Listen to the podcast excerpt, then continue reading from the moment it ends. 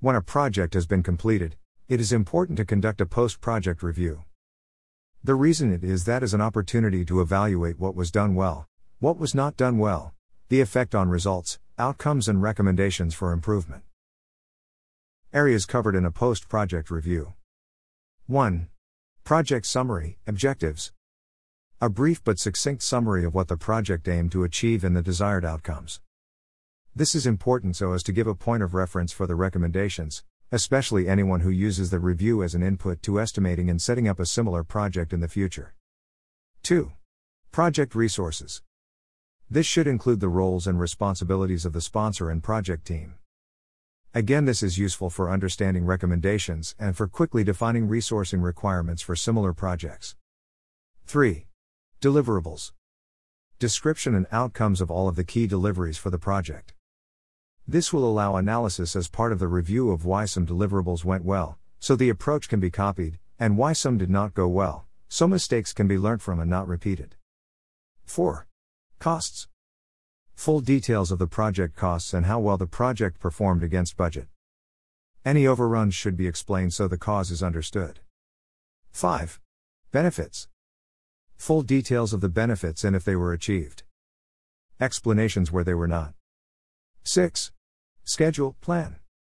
Full details of performance against plan, highlighting where the planning was weak and why, and where key milestones were not achieved due to scope creep, etc. 7. Application of methodology. Review should assess how well the project followed defined methodology. Weaknesses in the application, where the methodology can be improved, etc. 8. Findings and recommendations. The most important section. Based on the review, there will be a number of findings and recommendations of varying importance. These must be clearly captured and agreed by all parties. Then, very important, the findings must be distilled so that key themes can be communicated to existing and new projects so the mistakes can be avoided. If you do not do this step, there is no value in spending the time completing the review. The challenge. Unfortunately, these reviews are not undertaken until the project has been completed. Therefore, it is not unusual for the sponsor to have shifted focus to other pressing matters and project team to have been disbanded and allocated to other projects or, in the case of contractors and consultants, exited from the organization. So if the sponsor and resources have moved on and are focusing on new activity, it can be extremely difficult to conduct and complete the review. Role of the PMO in the post project review. The following is the areas that the PMO should take a very active role.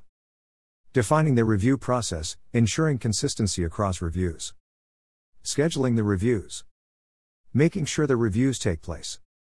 Agreeing key themes and messages to be communicated. Keeping a record of all reviews. Conclusion The post project review is a very powerful and insightful tool for an organization.